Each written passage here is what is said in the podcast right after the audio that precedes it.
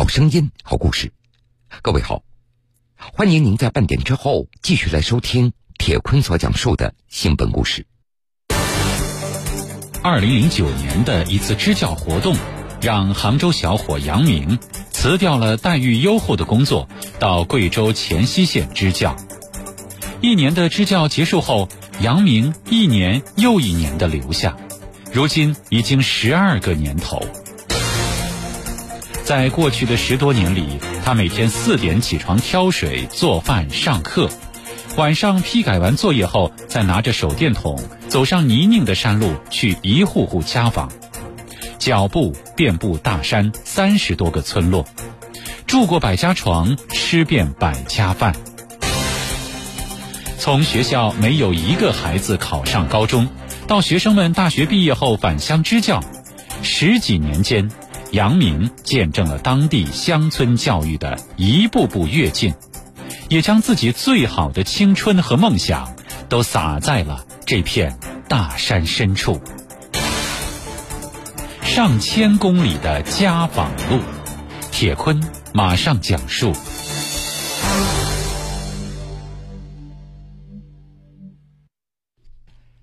杨明他是杭州人，在重庆读的大学。读书期间，这每次坐火车往返杭州与重庆之间，火车都要往贵州绕上一圈绕过遵义，绕过贵阳，再绕过黔东南。当时隔着车窗，杨明也被贵州那灵秀的山水深深的给迷住了。二零零九年，通过新闻报道，杨明得知。有一家企业在全国招募爱心团队，到贵州西北部的大山里的黔西县和四川来支教。当时已经大学毕业的杨明已经在杭州一家外贸公司工作两年了，他可以拿到过万的月薪。但是这个二十多岁的青年人看到这条报道以后，没有过多的犹豫，就辞掉了工作，从繁华的大都市来到了深度贫困地区的黔西县。黔西县位于贵州西北部的大山里，山高路远。用青砖砌成的老的教学楼破烂不堪。这是杨明刚到黔西县支教时对瓦厂小学的第一印象。除了这破旧的教学楼，小学里的一切设施在杨明的眼中都像是倒退了三十年。比如，这乒乓球桌是水泥砌成的，边角被磕碰的破破烂烂。中间也没有球网，孩子们就自己用石头堆起来作为一个界限。运动场还没有一条像样的跑道，只有两个摇摇欲坠的篮球框。学校里没有电铃，上下课都需要靠老师在敲钟或者用喇叭喊。孩子们则在学校的泥土地上打沙包、滚铁环、跑步等等。杨明他觉得自己回到了童年的时光。既心酸又感觉到特别亲切。为期一年的支教生活，这远比想象当中的更为艰苦。这教学点离镇上还有一定的距离，学校和乡镇之间又没有硬化道路。在来支教的时候，杨明从杭州特地背来了一个六七十升的登山包。在城市里，他会经常用这个登山包来装帐篷、睡袋，到户外去登山，所以并不常用。但是在山里，他却派上了用场。在黔西县，每周杨明都要背着登山包前往镇上去采购，下了大巴车，再走上一段狭窄的碎石子的山路，才能够到达学校。这每一次，杨明都会用这个登山包背来几十斤的蔬菜。可以供学校里的老师和家住在比较远的学生吃上一周的。这除了背菜，原先坐办公室不需要干体力活的杨明，还需要承担学校日常用水的挑水工作。在支教期间，恰逢黔西县干旱，一条扁担两个桶，每周杨明都要多次往返地下溶洞去挑水。有时为了保证清晨用水，凌晨四点钟他就要出发了，大冬天也不例外。寒冬腊月，杨明他经常挽起裤子往水里一站，冻得直打哆嗦。但是这艰苦的条件对杨明来说还不算什么。相比于苦，他感受更多的则是甜。用杨明的话说，每次我挑水走在山道上，孩子们就追在后面，一个劲的在喊着：“老师，老师，我来帮你。”虽然最后抢来抢去，这水桶里的水都洒出来了，但是孩子们的心那是真诚的。在支教期间，杨明他有一种深刻的体会。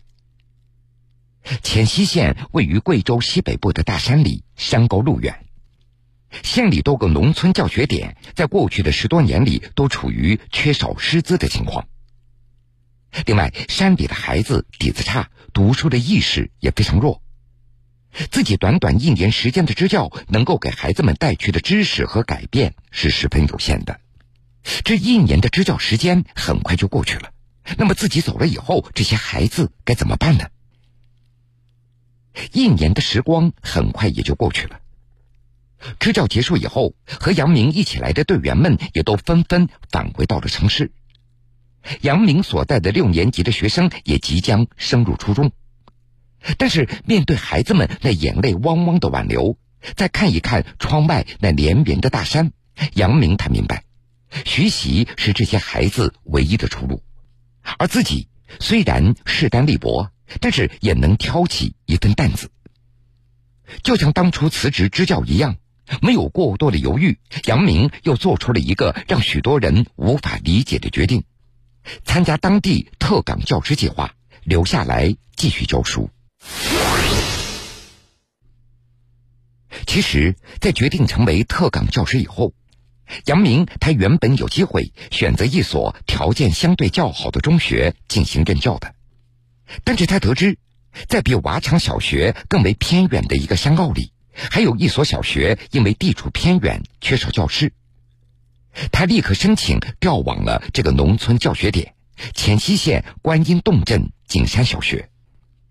景山小学距离县城有四十多公里，位于一座大山的山顶上。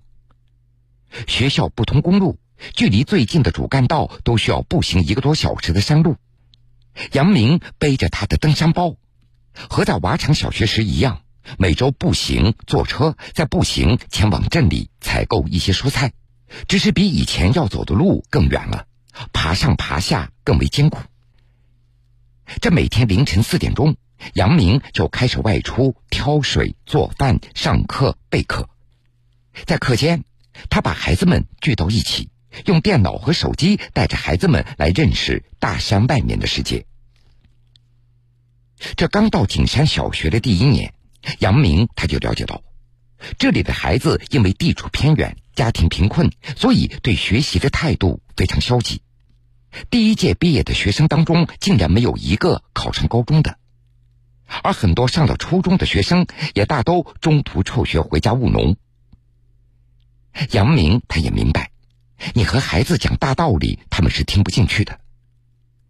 这思来想去，杨明决定和孩子们一起学习，一起进行比赛。孩子们学好小学知识，杨明则在大学毕业三年以后又重拾学业，备考研究生。在和学生们定下笔试的约定以后。这每天早上，孩子们都会早早的来到学校，不过他们只在教室外面嬉戏打闹，而杨明也带着资料和书本早早的来到教室，但是他并不强迫学生学习，而是以身作则，静静的在教室里看书。你别说，这一招还挺管用的，渐渐的，孩子们也都安静下来了，教室里的读书声从无到有，越来越响。晚上，杨明在屋子里批改完作业、备完课以后，才拿出自己的书来学习。二零一二年，杨明顺利的考上了公费研究生，但是在拿到录取通知书以后，他的内心却充满了纠结。用他的话说，当时我一个月的工资是两千块钱，公费研究生的补贴也是两千元，同事们都劝我去读书。但是我又舍不得这些孩子。杨明他没有告诉学生们自己考上研究生这个消息，但不知道孩子们是从哪里得知杨老师即将离开了。在过六一儿童节的时候，学生们起哄让杨老师唱歌，杨明他唱了一首周华健的《朋友》，朋友一生一起走，那些日子不再有。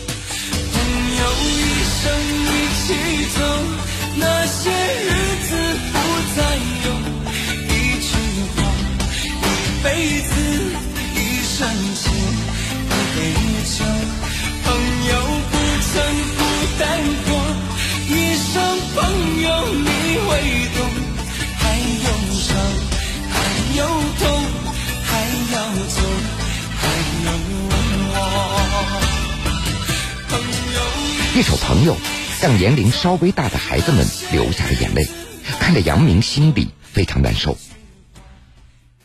一首歌结束以后，学生们哭着说要送给杨明一份比金子还要珍贵的礼物。什么样的礼物呢？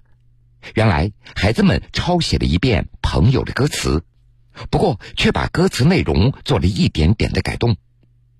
朋友一生一起走，那些日子一起有，一句话一辈子，不要走，留下来。看到这些稚嫩的文字，杨明这个感性的男人也红了眼眶。当时他就知道自己走不了了，在哪里不能学习呢？这些孩子们的眼泪比什么都重要。杨明放弃公费研究生的名额，让身边很多人都不理解。在后续支教期间，身边人也经常给他出主意。毕业于对外汉语专业的杨明，他精通英语，所以有同事建议他到乡镇上去教初中、高中英语，不需要再蹲在大山里了。杨明他也曾经被短期借调到乡镇上去教书，但是他一离开，景山小学的学生们就会闹脾气。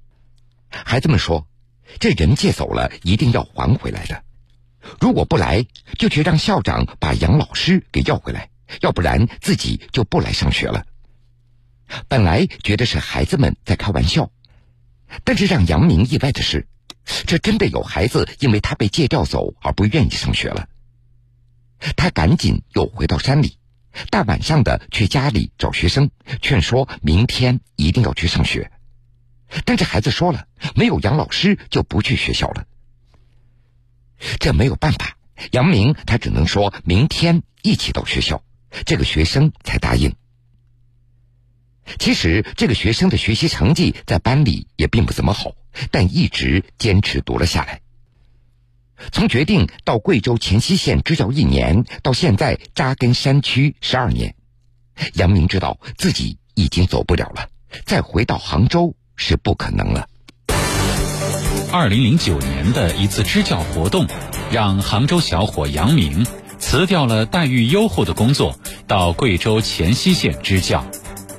一年的支教结束后，杨明一年又一年的留下，如今已经十二个年头。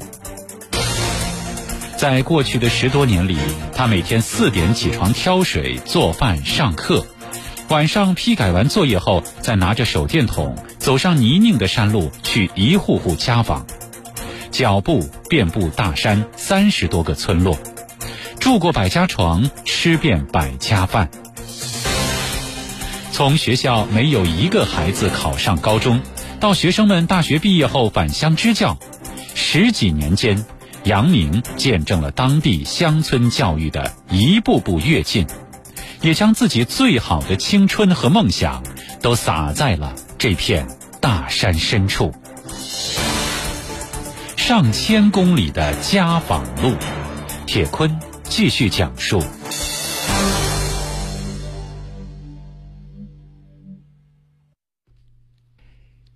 由于贵州黔西县地处偏远，不仅学生们对学习兴趣不大，这家长们对教育也不怎么重视，经常有学生放弃学业外出打工。为了了解学生家庭的情况，改变家长的观念，在支教的第一年，杨明就做出了一个当地教师都少有的一个行为——家访。这家访也不容易。因为黔西县地处大山深处，学生的家都散落在大山的各个角落，所以家访的时候，杨明也只能靠爬上爬下的步行。有一次，在前往一个比较偏远的学生家，学生家长看到杨老师，十分的激动，对杨明说道：“我们这个地方太偏僻了，杨老师是第一个来我们家的人。”不仅如此，在班上，杨明也会经常观察学生。说有一次，杨明他留意到班上新转来的一个学生，这每次上学放学都会拿着一根木棍儿，还有无论是晴天还是雨天，这个学生都会穿着一双雨靴，这也让杨明感觉到非常奇怪。有一次放学之后，杨明他决定跟着这个学生去家访。这走了一路，他才知道，这个学生的家十分偏远，爬过一座山，再走过山沟沟。将近两个小时才可以到达，这路途远还不算什么，在途中会经常遇到一些土狗。这名学生非常害怕，于是他每天上学放学都会带着一根木棍儿，这既可以打狗，又能够充作登山杖。到了学生的家里，杨明他看到孩子的父亲正在缝衣服。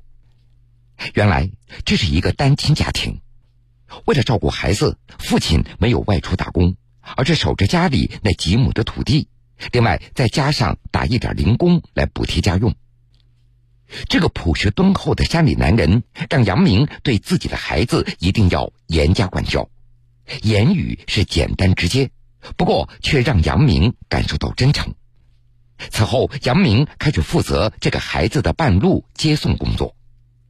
看到孩子的学习用品都用完了，杨明就自掏腰包给补上。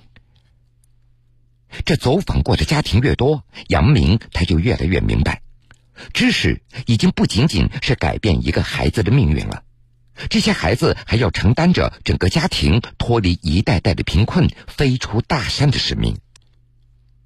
而就在前不久的一次家访中，还让杨明多出了一个干儿子。在这次家访的时候，孩子的爷爷正在给孩子过生日，原来。孩子的父亲早就去世了，给孩子找一个干爹也是这个地方的习俗。听到孩子爷爷的讲述，杨明不加思索的说道：“我愿意给孩子做这个干爹。”听杨明这么一说，老人激动的是连连点头。在爷爷的示意下，孩子叫了杨明一声“爸爸”。这一声的呼唤是意料之外，又是意料之中的。杨明听的是既感动又心疼。杨明带着干儿子去买新衣服，还带着他去看电影和吃肯德基，给孩子补过生日。在电影院里，看着巨大的荧幕，孩子一个劲的在惊叹：“哇，这好大的电视啊！”杨明听着也忍不住的笑了。在学校里，这个孩子叫杨明，老师。而出了学校，孩子亲热的喊杨明爸爸。家访让杨明对班级当中的孩子的情况是了如指掌。有时为了不让孩子放弃学业，他一遍又一遍的往返学生家给家长做工作。有时知道哪个孩子的家庭条件困难，学习用品快要用完了，杨明就会自掏腰包买好，默默的给孩子补上。在得知一些家长干活很晚才能够回家，杨明也就担负起照顾孩子的工作。晚上辅导完作业，再一一的送走。十二年来，打着手电筒走上几公里泥泞的山路去家访，已经成为杨明的工作日常。黔西县的大山深处也遍布着他的脚印。在影片《我和我的家乡》中。直线一公里的异地恋也给杨明留下了深刻的印象。杨明也用这个电影情节来调侃自己走路去家访的经历。直线一公里的距离，他要走过一个山头又一个山头，这往往出发的时候天还亮着，而到达学生家的时候天已经黑了。一些热心的学生家长也总是邀请杨明住下来，如果时间太晚了，杨明也不拒绝。走过上千公里的家访路，也让杨明住过百家床，吃遍百家饭。用他的话形容，如果用地图在黔西地图上标注我住过的地方，可以画出一幅夏夜星空图。杨明还记得，在瓦厂小学和景山小学时背菜的一件趣事。前面我们已经说过了，杨明他会经常背着他的登山包到山下去购买一些蔬菜。在得知这个情况以后，一些农户让杨明不要到山下去背菜了。这里别的没有，怎么可以没有菜呢？善良的村民让杨明直接到自己家里拿菜就可以了，而一些学生家长也会让学生上学的时候拿点菜去学校里。看到这些家长的关心，杨明的心里那是一阵阵的暖意。去年中秋节。已经到锦绣小学执教的杨明，还接到原先许多学生家长的电话，他们邀请杨明来自己家中过节。而在杨明的概念里，中秋节那是一个阖家团聚的节日，然而家长们却如此热情的邀请他，让杨明惊讶之余又是十分感动。当天晚上，杨明就发了一条朋友圈：“如果问我姓什么，我答复。”我姓傅姓，叫百家，人走茶不凉，实属人生一大幸事。这每逢九月份开学，杨明还总会接到家长们的一些电话，家长们在电话里告诉杨明自己家孩子要升学的消息，杨明听着也十分高兴。而更让杨明感觉到欣慰的是，有一些教过的学生会主动的联系他。说自己大学毕业之后，希望像杨老师一样考特岗教师，回到大山里做一名山村教师。十二年里，这座大山从一个考上高中的学生都没有，到现在越来越多的初中生、高中生，甚至是大学生。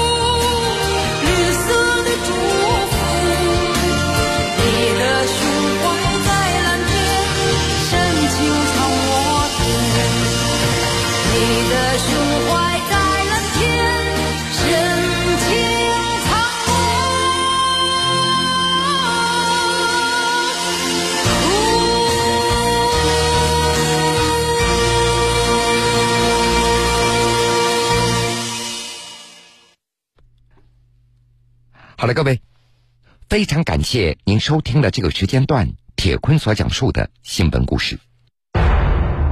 一杯清茶，一个故事。